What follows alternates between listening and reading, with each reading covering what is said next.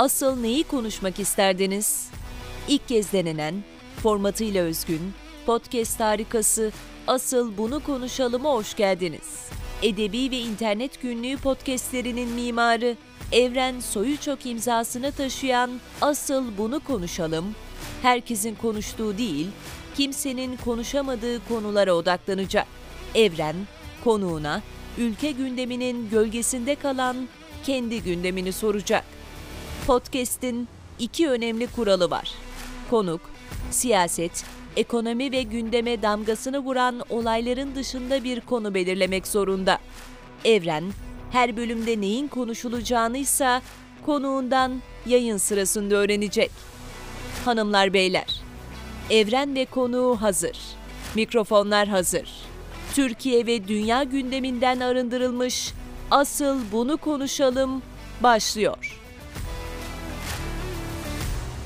Herkese tekrar merhaba. Spotify, Apple Podcast, Google Podcast, Amazon Müzik, Anchor, Turkcell Dergilik ve Fizi. Bizi her nereden dinliyorsanız şu an buradayız. Bizimle birlikte olduğunuz için teşekkür ederiz ve teşekkürün en büyüğü çok değerli hocam Mükerrem Kürüm Aydın'a Adnan Menderes Üniversitesi'ne öncelikle İstanbul'dan sevgi ve selamlarımı gönderiyorum. Hocam hoş geldiniz. Hoş bulduk. Çok teşekkür ediyorum Evren. Başarılarınız daim olsun. Hocam sizin yeriniz bende bambaşka. Türk Dil Edebiyatı bölümüne geldiğimde derslerinize girdim. Sizinle yolum kesişti. Çok güzel işler de yaptık beraber. Hiçbir zaman iletişimi koparmadığım ender hocalarımdan biri oldunuz. Sizin Adnan Menderes Üniversitesi için, Aydın için uzmanlığınız dahilinde bir otorite olduğunuzda, çok büyük bir değer olduğunuzda her zaman dile getiriyorum. Şu an bu podcast'i yapıyor olmak da sizinle birlikte konuk olan herkes benim için çok değerli ama sizin yeriniz gerçekten bambaşka. Evrencim bunların eğer sende oluşmasına vesile olduysam ne mutlu. Çünkü çoğunu siz sağladınız, sen sağladın.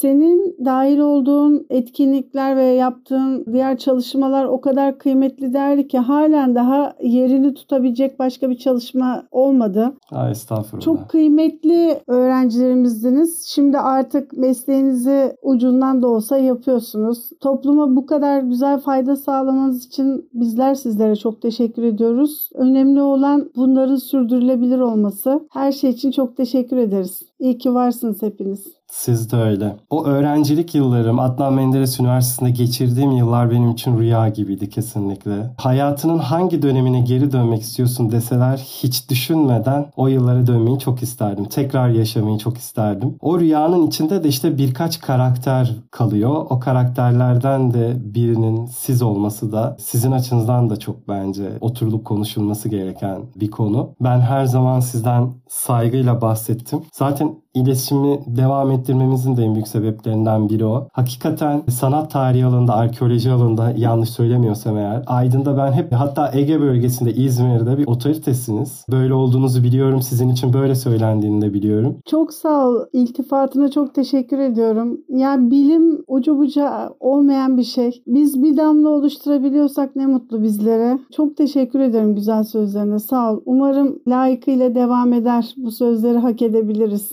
Şüphesiz. Hocam şimdi çok merak ediyorum siz nasıl bir konu belirlediniz? Neyi konuşmak istiyorsunuz bu ağır Türkiye gündeminin haricinde? Sizin kendi özel gündeminiz nedir? Ben dün çok güzel bir sunuma katıldım. Sunumu kendim bir hocamızın ricası üzerine gerçekleştirdim. Dün konuştuğumuz konu din ve sanattı. Ama sanat tarihi perspektifinden din ve sanat konusuna yaklaştık. Çok keyifliydi ve sosyoloji öğrencileriyle de konuşmak çok güzeldi. Onların da bakış açılarını bizim mesleğimize bir katkı olarak kabul ettim. Burada bizim işimiz bilim açısından ele almak, bunları bilimsel şekilde değerlendirmek. İnancın sanatı olan katkısı nedir ya da inanç ve sanat birlikteliği nasıldır? Neler yapılmıştır? Belki bunları dile getirebiliriz. Her yeni gün yapılan araştırmalar aslında ilk çağlardan bu yana sanatın inanç yönüyle veyahut da düşünce yönüyle nasıl şekillendiğini göstermesi bakımından güzel verileri ortaya ortaya koyuyor. Bizim mesleğimiz için hemen bunu söyleyebilirim. Çok güzel çalışmalar yapılıyor şu anda. Siz söyleyince direkt aklımda beliren şey oldu. Din ya da inanç, Hristiyanlık ya da İslamiyet fark etmez. Sanki sanatta ket vuran bir algısı varmış gibi ilk etapta. Evet. Biz bunları sadece tek tanrılı dinler için değil, insanlığın ilk sanat ürününü vermeye başlamasından itibaren olan süreç için değerlendiriyoruz. Çünkü konuya başlangıcımız da ilk insanlarla birlikte oldu. Sanat tarihi zaten kendi içerisinde kapasite olarak insanlığın ilk sanat ürünlerini vermeye başlamasından günümüze kadar oluşan bütün sanatı ele alan bir meslek biliyorsunuz, bir branş. Bu bağlamda da biz din olarak çok tanrılı dinlerden de önceki süreci ele alarak aslında sanatın biçimlenme sürecini dile getirdik ve yapılan sanat eserlerinin tanıtımını gerçekleştirdik. Tek tanrılı dinlerde de tabii ki insanların aklına ilk önce senin ifade ettiğin durum geliyor ama bu da biraz tartışmalı tabii ki. Fakat bazı konulara da bu açıdan katılmamak mümkün değil. Ancak süreç sadece din açısından değil sosyoekonomik açıdan da sanatın biraz şekillenmesine yardımcı oluyor. Yani sadece dini tek başına irdelememiz mümkün değil bu bağlamda. Peki din mi sanatı daha çok besliyor yoksa dinin sanattan beslendiğini pek söyleyemeyiz galiba değil mi? Tek tanrılı ya da çok tanrılı. Biraz sosyoekonomik durumlarda dikkate alırsak eğer inanç gerçekten sanata bir yön veriyor. Özellikle başlangıca gidersek eğer ilk insanların sanat ürününü vermeye başladığı döneme inersek en erken buluntular kemik üzerine çizgisel karakterle şekillenen objeler. Bunların Neandertal insanı tarafından yapıldığı belirtiliyor ve süreç o kadar gerilere gidiyor ki insanlarda başta bir doğa gözlemciliği var ve bu gözlemciliği yaparken bazen doğadaki en yakın şekliyle vermeye çalışıldığını, bazen çizgisel karakterde verilmeye çalışıldığını görüyoruz. Bunun dışında mağara resimleri hemen aklımıza geliyor. Aslında sanat insanın kendi elinde bir ortaya çıkarma süreci. Yani sanat insanla canlanıyor ya da insanın elinde var oluyor ve insanlar arasında da bir anlaşma aracı haline geliyor aynı zamanda. Bu bağlamda da kaya mağara resimleri, kayaların üzerine yapılan petroglifler, ana tanrıça heykelleri, idoller ve sonrasında gelişen süreç aslında insanların korktukları ya da gücünden etkilendiği bir takım şeyleri kendi düşüncesi açısından veya gözleme açısından objeye dökme şeklinde ya da çizme ya da boyama şeklinde karşımıza çıkıyor. E daha sonraki süreçte de çok tanrılı dinlere geldiğimiz zaman aslında onları yüceltmek ya da onları daha çok gözleyebilmek ya da gözlediklerini aktarabilmek için de daha farklı sanat eserleri ortaya çıkarılıyor. Heykeller hemen aklıma geliyor onu söyleyebilirim. Çok tanrılı dinlerde hemen biz Yunan tanrılarına baktığımızda baş tanrı olarak Zeus'u düşünürüz ve diğer tanrıları tanrıçaları aklımıza getiririz. Mesela antik dönemde bazı tapınaklar ya da kent bir tanrı ya da tanrıçaya adanıyor. Şimdi bu inanç bir sanat eseri meydana getirebildiği gibi bir kentin adlandırılmasını da sağlayabiliyor aynı zamanda. Mesela Aydın ili sınırlar içinde yer alan Karacasu ilçesinde antik dönemde kentin adı Afrodisias biliyorsunuz. Evet. Afrodit'e adanmış bir kent ve onun için yapılmış bir tapınak da var. E daha sonra Bizans egemenliği başladığında bu çok tanrılı dinlerden tek tanrılı dinlere geçildiğinde ise Stavropolis adı alıyor. Haç kenti anlamında. O yüzden burada yapılan birçok şeyde dinin özellikleri de uygulamaları dikkate alınarak yapılıyor. Tapınak kiliseye çevriliyor örneğin. Ama burada unutulmaması gereken şey bu dinin kurallarına ya da uygulamalarına göre birçok şey biçimleniyor. Örneğin tapınaklar, bir takım uygulamalar, dindeki bir takım uygulamalar işte tanrılara ön plana çıkarma ya da onun gücüne kuvvetine inanacak şekilde yapılıyor. Efes'teki Artemis Mabedi mesela bu kaç defa hasar gördü, tahrip edildi. Kaç defa inşası gerçekleşti. Burada mesela bir Artemis heykeli tam ay ışığının da vurup dışarıdan etkileyici şekilde görünebileceği gibi yapıldı ki daha çok mimari özellik var anlatabileceğimiz. Kiliselere dönüştürülen tapınaklara baktığımız zaman genellikle apsis dediğimiz kısım, Kudüs'e yönelilen kısım ekleme yapılıyor. İbadetin gerçekleşmesi için koronun ilahiler söylediği bir sintronon yer alıyor. Örneğin hemen aklıma gelen. Dolayısıyla burada dinin gereklilikleri mimaride bile şeklini buluyor aslında. Ve ona göre tanrı ya da tanrıça heykelleri yerini felsefecilere, o kente katkı sağlayan kişilerin heykellerine, yarışlarda başarı kazanan sporculara ve bunun benzeri rahiplere, valiler gibi birçok kişilerin heykelleri yapılarak bazı şeyler değişiyor. Dolayısıyla çehre de değişiyor. Bir kentin çehresi, bir kentin sanatı bile değişebiliyor. Ama elbette ki her alt kültür bir üst kültürü mutlaka etkiliyor. Yani birçok uygulamada da alt kültürlerin değiştirilmişi şeklinde karşımıza çıkıyor aslında. Sanat belli dönemler dine hizmet ediyor diyebiliriz o zaman değil mi? Evet tabii ki. Peki hocam hep alt kültür mü üst kültürü etkiler? Şöyle alt kültürün etkilediği bazı özellikler vardır ama üst kültür de yaşamın gerekliliklerini dikkate alarak kendi içinde de bir takım yenilemeler meydana getirir. Kendinden sonraki toplumları da o uygulamalar etkiler. Ben bunu en yakın size Türk döneminden örnek vereyim. Mesela beylikler dönemindeki yerleşimler daha çok antik kentlerin içinde veya antik kentlere yakın olan yerlerde yapılır ve buralardaki yapım malzemeleri genellikle devşirme malzemelerden oluşur. Yani elbette ki kendi içinde kullandığı malzemeler vardır ama buranın malzemelerinden de faydalanılır. Dolayısıyla biz o inşalarda hep alt kültürlerin malzemelerini yeniden kullanılmış haliyle karşımızda görürüz. Ama bu gidip de bizzat yıkmak şeklinde değil, yerlerden veya mevcuttan olanı toplamak şeklinde. Çünkü depremler, yangınlar, terk edilmişlik, fiziksel tahribat ya da fiziksel şartlar nedeniyle o kadar çok şey harap duruma gelmiştir ki mevcut olanları yıkmadan da kullanabildikleri örnekler vardır. Ya da mevcut olanların bozuk olan yerlerini düzelterek kendilerine göre kullanmak da vardır. Bu bir süreklilik gösterir aslında. Yaptığınız sunumda dinin etkisinin zayıf olduğu ya da dinin olmadığı, inancın olmadığı toplumlarda, kültürlerde sanat daha güçlü, daha etkin, daha yaratıcı ya da bu dinle, inançla birleşince aslında daha güçlü, daha bir sanatsal şeyler var gibi bir karşılaştırma var mı? Bir dönem bakıyorsunuz ana tanrıça figürleri çok fazla karşımıza çıkıyor.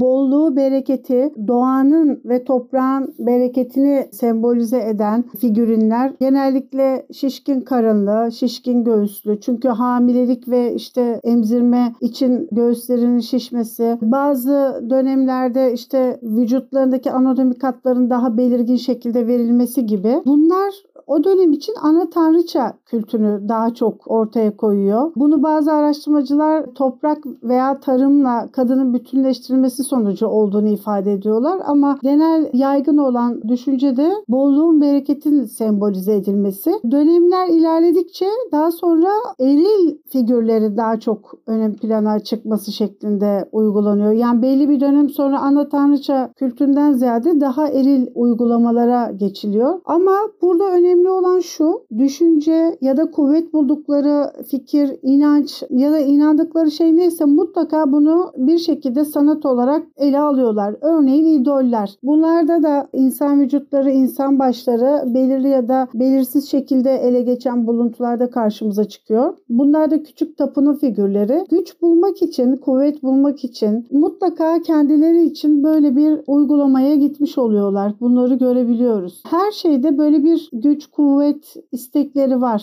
doğal olarak. Hele de erken dönemleri düşünürsek yaşadıkları dönemlerde doğa olaylarından, hayvanlardan elbette ki başta tanıyana kadar bir ürkme durumu var. Bu sebeple de kendileri için belki de bir güç kazanmış oluyorlar. Aklıma Göbekli Tepe ve Karahantepe geldi. Şu anda hemen paylaşayım. Karahantepe yine Göbekli Tepe ile beraber gerçekten çok eski buluntuları ortaya koydu. Göbekli Tepe'de daha çok hayvan figürleri karşımıza çıkarken Karahantepe'de insan figürleri çokça uygulanmış sanat olarak. Bu araştırmalar derinleştikçe aslında buradaki yerleşimler ortaya çıktıkça tapınım kültü dışında yerleşim kültürlerini de anladıkça aslında insanların başlangıçtan bu yana doğayı gözlemlediği ve kendine en uygun şekilde bunları hep ele aldığı anlaşılıyor aslında. İnanç olsun veyahut da işte hayatına anlam katacak bir estetik güzellik olsun. Bunların hepsi aslında anlaşılmış oluyor bu çalışmalar okundukça ve izlendikçe. O estetik ve güzellik işte seçilen, kabul edilen dinle de biraz ortaya çıkan ya da şekil alan bir şey değil mi? Sizi dinlerken İslamiyetle ilgili işte o Selçuklu camilerinin, o Osmanlı dönemindeki o camilerin içerisindeki o işlemeler, o hat yazıları vesaire. O ibadet edilen mekana, o mabede sanatsal da bir ruh da katıyor aslında Tabii. ki o, o döneme halbuki din bir taraftan sanatı sanki durduran ya da onu sınırlandıran bir yapıya sahipmiş gibi algılanırken bir taraftan da işte bambaşka algılanmasına ya da daha estetik bir atmosfer içerisinde yaşanmasını sağlayan da bir şey sanatın katkısıyla. Öyle. Şimdi erken dönem kiliseleri geldi aklıma. Hmm. İnsanlar o dönemde çokça okuma yazma bilmediği için insanlara Hristiyanlığı öğretebilmek adına aslında duvar resimleri, freskler kiliselerde karşımıza çıkıyor. Çünkü o insanlara Hristiyanlıktaki öğretileri anlatabilmek için bu resimler büyük bir araç haline geliyor. Görsel anlamda da zihinlerinde kalıyor ve bunlar da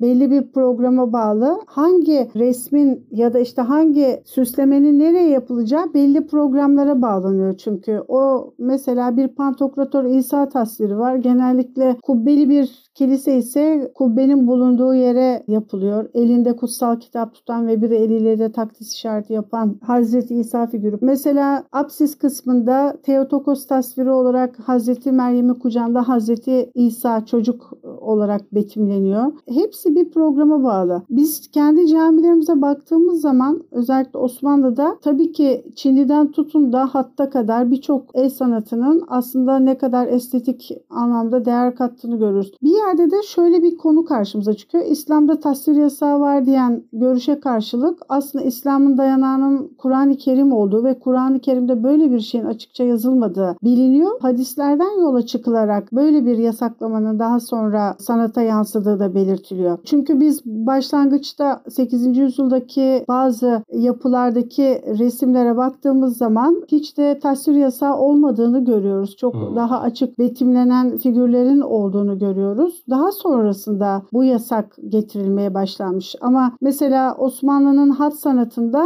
hat sanatı kullanılarak aslan, yelkenli, insan yüzü gibi hemen aklıma gelen figürler ve tasvirli örnekler var. Çinlilerde Kabe tasvirine kadar yapmışlar. İnsanlara ibadetlerin de veya kutsal olan şeyleri de hatırlatacak veya başka bir de işte insanların ruhuna mutluluk kazandıracak, ferahlık verecek, işte düşüncelerini güzelliğe itecek bu estetik uygulamalara da gitmişler aslında. Bir yerde de okuma yazma bilenler için bazı dinsel içerikli yazılarda aslında sürekli tekrarını sağlamış bu vesileyle. Sanatın böyle de bir dokunuşu var değil mi? Yani dine doğrudan içeriğine olmasa da onun nasıl algılanacağı ya da nasıl daha keyifli yaşanacağı, idrak edileceği anlamında. Evet. Aslında bu beraberine bir çalışma disiplinini de getiriyor. Çünkü o sanat eserleri kolay bir şekilde ortaya çıkmıyor. Bunları öğrenmek ve uygulamaya geçmek süreci de çok önemli. İcazet alma olayını bilirsiniz. Evet, o dönem evet, için biliyorum. bunu yapabilecek düzeye gelmemiş öğrenmemiş olan kişiler öğrenmeye devam ediyorlar ama öğrendiğine kanaat getirilenler ise dersi veren ya da eğitimi sağlayan hocalardan icazet alarak bu mesleğe başlayabiliyorlar. Bunun ötesinde daha da aklıma gelen bir takım mesleki örgütler sayesinde de sanatın ahlak içerisinde veya hayatın belli bir düzen ve belli kural içerisinde ve en güzel şekilde yürütülmesi sağlanıyor aslında. Bu da o dönemin düşünce tarzı, sosyoekonomik yapısıyla da doğrudan ilgili. Yani din de önem taşıyor ama artık daha başka şeyler ön plana çıkmaya başlıyor. Sanata yön verme anlamında. Hatta sanatı geliştiren üst düzey yöneticiler de biliyorsunuz bizim geçmiş kültürlerimizde yer alıyor. Kendilerini bile bir sanatla uğraştığını biliyoruz. Padişahları kastediyorsunuz değil mi? Evet,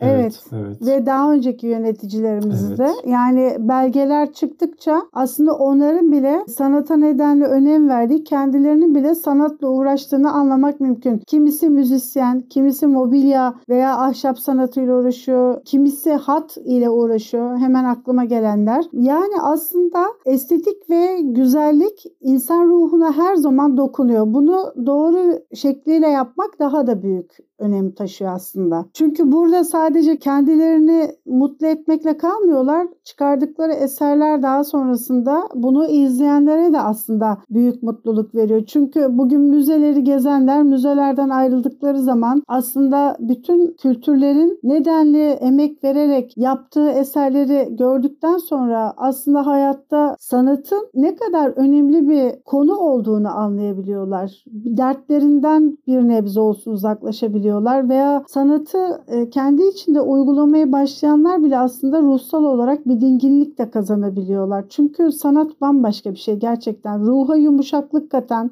düşündüklerini kendi açısından objeye aktaran bir şey. Sanat her anlamda çok güzel bir şey. Evet. İnsan kalmamızı sağlayan ya da insan olmamızı sağlayan çok çok önemli bir etken sanat. Kesinlikle evet. öyle. Sanatın dini olur ya da olmaz bilemem ama sanatın galiba bir ahlakı sizin de az önce söylediğiniz Kesinlikle. gibi mutlaka olması evet. gerekiyor. Belki de bunun tam tersini savunan da çıkabilir. Yani sanat ahlaki kuralları uymak zorunda da değil diyen de olabilir ama sizin bu buraya kadar söylediğiniz her şey aslında sanat ahlaklı da olursa bir işe yarıyor gibi bir şey ya da günümüze kadar kalıyor. Ahlak konusunu herkes kendine göre tabii ki tabii, anlar. Yani tabii. bizim buradaki aslında kastettiğimiz olay şu. Bir sanatı üretirken ya da öğrenirken ona verdiğimiz süreç ve bunu öğrenme kurallarına uymamız daha sonra kendi özgür düşüncemizi de ya da o kurallardan belki biraz daha üzerine bir şeyler katarak ileriye götürmemizi sağlar hale geliyor. Dolayısıyla bütün bu kavramlar herkesin kendi içinde başka anlamlar taşır ama aslında şunu söylüyorum. Başlangıçta dinin yönlendirdiği sanat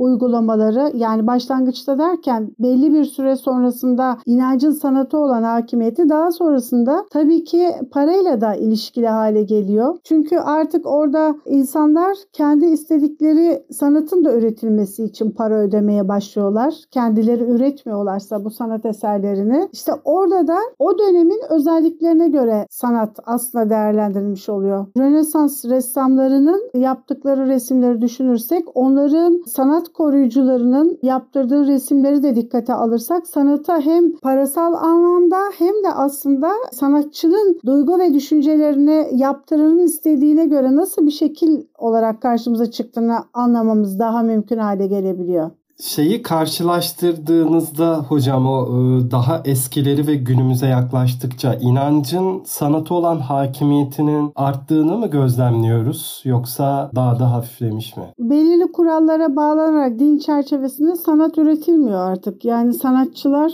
dikkat ederseniz resim çalıştaylarında ya da diğer sanat çalıştaylarında kendi algıladıkları ya da düşündüklerini gerçekleştirerek o çalıştaylardaki eserlerini tamamlıyorlar veya her sanatçı kendi bireysel sergisinde kendi konseptini ya da kendi eserlerini sergiliyor. Şu anda tabii ki eskisiyle kıyaslandığında böyle bir şey söz konusu değil ama bir yandan sanatçılar için de yaşamını sürdürebilmesi için yaptığı eserlerin de aslında satın alınması, kendi sanatını sürdürmesi açısından destek sağlıyor. Ama genellikle kendi ürettiklerini satmış oluyorlar. Yani hem bir bireyselleşme hem de bir özgürleşme mi var diyebiliriz? Elbette bir de konulu yarışmalar oluyor sanat eserlerinde. Diyelim ki belli bir konuya bağlı olarak bazı yarışmalar ya da projeler gerçekleştiriyor. O zaman konular bu proje çerçevesinde şekillendirilebiliyor. O da belirli periyotlarla yapılıyor tabii. Sıradan bir vatandaş olarak şey düşünüyorum hocam. Evet her şeyde bir yozlaşma var tabii ki ama günümüzde dini hassasiyetlerin, dini değerlerin ya da inançların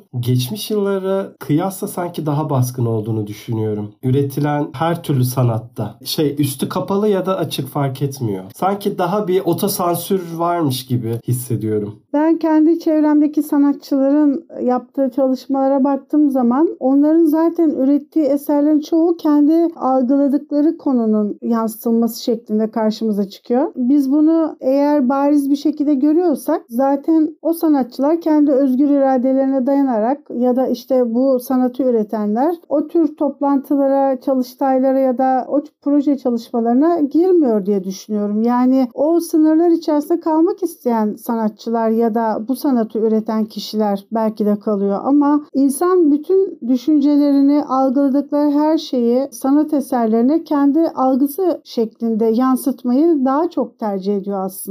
Ama diyelim ki siz bir konu üzerinden bir yarışma açıyorsunuz diyelim ki özel bir gün anısına veya da özel bir kişi anısına o zaman yine sanatçı o gün ya da kişi için kendi algıladığını ya da kendi düşüncesini aslında resme ya da bir başka sanat dalına aktarıyor. Ama bu öyle bir boyuta geldiğinde artık bu dönemde zaten sanat çok daha sıkıntılı hale gelmiş olur elbette. Her eseri kendi dönemi için öncelikle değerlendiriyoruz. Burada asıl olan aslında şu gelecek nesillere kalabilecek kıymet kıymetli eserler üretebilmek. Her şey sıradan olabilir ama onlara özellikle hmm. kılan farkındalık oluşturabilecek uygulamalar kaç kişi tarafından yapılabilir? Bunları düşünmek gerekiyor ve her dönemi kendi içinde aslında değerlendirmek lazım. Burada önemli olan şu daha sonraki nesillere kalıcı neler yapılıyor ya da farkındalık olarak neler oluşturulabiliyor? Bunları değerlendirmek gerekiyor aslında. Her şeyde olduğu gibi aslında bir 100-150 yıl üzerinden geçmiş olması olmasına bakmak evet. gerekiyor değil mi? Ondan da öte aslında onun insanlara kazandırdığı özellikler, toplumlara kazandırdığı özellikler bu hem dönemle ilgili hem yapı veya sanat eseriyle alakalı hem de yapan ve yaptıran kişilerle alakalı aslında ele alınmalı. Yani toplumların mühürleri bakın bugün biz mezar taşları için ne diyoruz? Nüfus cüzdanları diyoruz değil mi? O dönemin nüfus ya. cüzdanları ve o kadar sanat değeri yüksek mezar taşları var ki bugün bunları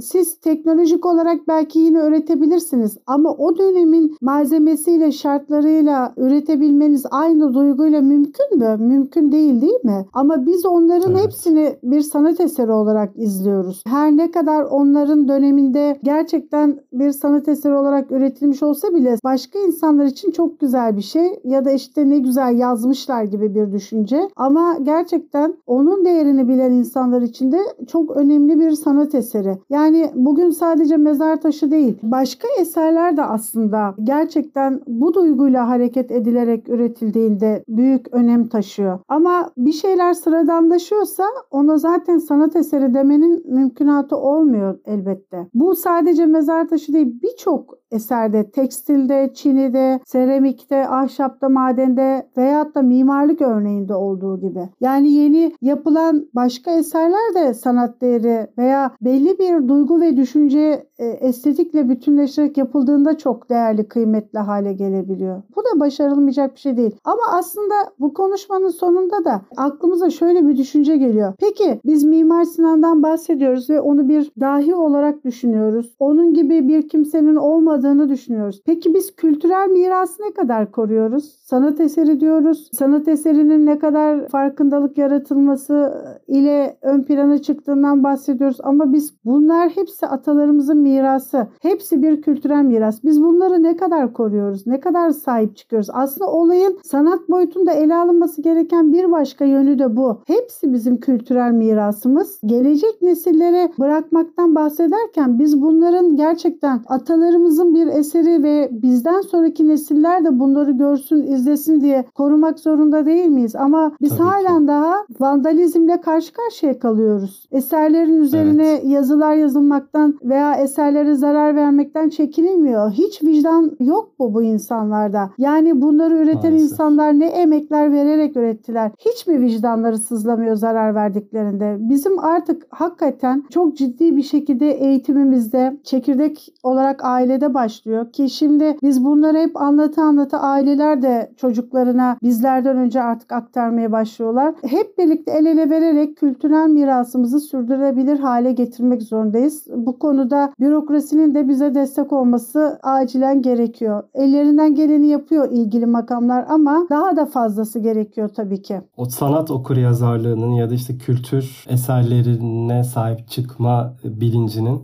ya ben bildim bileli bu hep konu konuş konuşulur ama dediğiniz gibi o spreylerle ya da işte çakıyla, bıçağın ucuyla bir yerlere bir şeyler kazımak ya da is, isimler yazmak, boyamak. Ya şimdi grafiti de bir sanat tamam ama hani sanatın üstüne tekrar sanat yapmaya çalışmanın da bir anlamı yok ya da kırıp dökmenin. Hadi atalarına saygın yok, onu inşa edenlere saygın yok. Önce bir kendine insanın saygı duyması gerekiyor. Zaten insan kendine saygı duyuyorsa herhangi bir sanat eserine, herhangi bir mabede, herhangi bir yapıya zaten zarar vermek aklının ucundan bile geçmez. İşte bu aslında insanın kendi içindeki bir inanç da aynı zamanda. Evet. Yani biz din ve sanattan bahsederken esasında işte inancın kendi içindeki boyutunu da dikkate alarak bunu söylüyoruz. Yani biz önce inanç ve bilinci birlikte oluşturmalıyız. Önce insan olma sanatını oluşturmalıyız. Ondan sonra da zaten birçok şeye olan bakış açımız o saygı içerisinde gelişir. Saygı, sevgi içerisinde gelişir. Başka o eserden o sanatçı bir daha yapamaz. O sanatçı bu dünyada yok çünkü. Ya Yani yaşamayan sanatçılar için söylüyorum Evet. bunu. Bugün mezar taşlarının kafasını kırıp onu tarihi eser olarak satmak isteyenler eğer vicdanlı olsalardı o esere zarar verebilirler miydi? Bu sadece çok küçük bir örnek. Daha fazlası var. Burada herkesin başını ağrıtmak istemiyorum ama içimiz acıyor tabii ki. Çünkü bunlar bir daha üretilmeyecek. O sanatçı tarafından üretilmeyecek. Emek vererek yapılmış her şey sanat aslında. Biz insan olarak bir sanatız her şeyden önce. Öyle değil evet, mi? Evet. Bir değer yozlaşması zaten hepimiz günlük hayatımızda gözlemliyoruz. E, e, en güzel örneği eskiden mezar taşlarına sanatsal boyutta gösterilen bir özen. Şimdiki mezar taşlarımıza bakın. Artık neredeyse basılı kitap okumuyoruz. E-kitap herkes okuyor ya da dinliyor artık. Kitabı bile dinler hale geldik. Ama bizde bir cilt sanatı diye bir şey de vardı değil mi? Bir dönem. O da apayrı Evet. bir sanat. O kadar özen gösteriliyordu. E insan olarak zaten özenimizi yitirdik yani. İşte aslında bu tür şeyleri elimizde teknoloji varken yine sanat gibi oluşturmaya çalışabilsek esasında ama o kadar az sayıda gerçekleşiyor ki bu düşünceler yine bir ucu gidiyor dayanıyor paraya. Bizim bazı şeyleri aşmamız lazım. Evet. Eskiye sahip çıkarken yeni içinde deformasyonlardan uzak durmamız lazım. Elbette tasarı, farkındalık oluşturmak gerekiyor ama bazı şeyleri deforme etmekten de uzaklaşmalıyız artık. Yani bazı şeyler olması gerektiği gibi olmalı. Bazı şeylerde Hmm. farkındalık oluşturulmalı. Her şeyin bir ölçüsü, bir dengesi bulunmalı. Yaşam bir denge Doğru. ölçü olmalı aslında. Doğru. Hiç kimsenin sanatsız kalmasını istemiyorum. Ne bireysel olarak ne toplum olarak, dünya olarak sanatsız kalmamak çok önemli. Sanat insanların ruhuna merhamet, sevgi ve yaşam aşılıyor, mutluluk aşılıyor. Hiçbirimiz sanatsız kalmayalım. Sanat hepimiz için çok önemli. Yaşantımızı sanatla dengeler haline getirirsek belki dünyada daha dinginlik olabilir, daha yaşanabilir bir hal olabilir. Yani bence herkes sanatın içinde olmalı. Hocam sizin derslerinizden aldığım lezzeti hiç unutamıyorum. Çok Bambaşka teşekkür ederim. bakış açıları kazandırmıştınız kesinlikle. Yine hala yeni öğrenciler ve derse giriyorsunuz ve çok şanslı olduklarını düşünüyorum. Ben de çok şanslıyım ki hayatımda hala varsınız ve Çok böyle de güzel ederim. dijital bir hatıraya da imza atmış olduk sizinle. Umarım bir faydam olmuştur ama bilim çok geniş. Ben ne söylesem çok azını, yüzde birini bile söylemiş olmuyorum. Ama en azından Tabii ki. şuna işaret ediyorum. Okumaktan, izlemekten, anlamaktan, dinlemekten vazgeçmeyelim. Gerçekten yaşantımız daha güzelleşecek. Merhamet her şeyin üstünde. Evet. Konuşacak çok fazla konu var zaten. Mimar Sinan'ın ismini aldık. O bile apayrı bir podcast konusu. Ama maksadımız Türkiye'nin bu yoğun gündemi içerisinde biz bir 45 dakika da olsa kendi gündemimiz adına neyi konuşabiliriz buydu. Ben katıldığınız için ve kattığınız değer için çok teşekkür ediyorum hocam. Ben de ilk defa bir podcast konuşmasına katılmış oldum. Dilim sürçmüştür mutlaka heyecandan ilk defa olduğu için. Bilgilerin çoğunu tabii bu kısa sürede aktarmamız mümkün değil ama size ve dinleyenlere çok teşekkür ediyorum sabırlarından ötürü. Öğrenecek çok şeyimiz var. Yolumuz açık olsun. Ben de sizin vesilenizle canım memleketim Aydın'a ve üniversitem Adnan Menderes Üniversitesi'ne özlem dolu sevgilerimi gönderiyorum. Yeni bölümde görüşmek üzere. Hoşçakalın.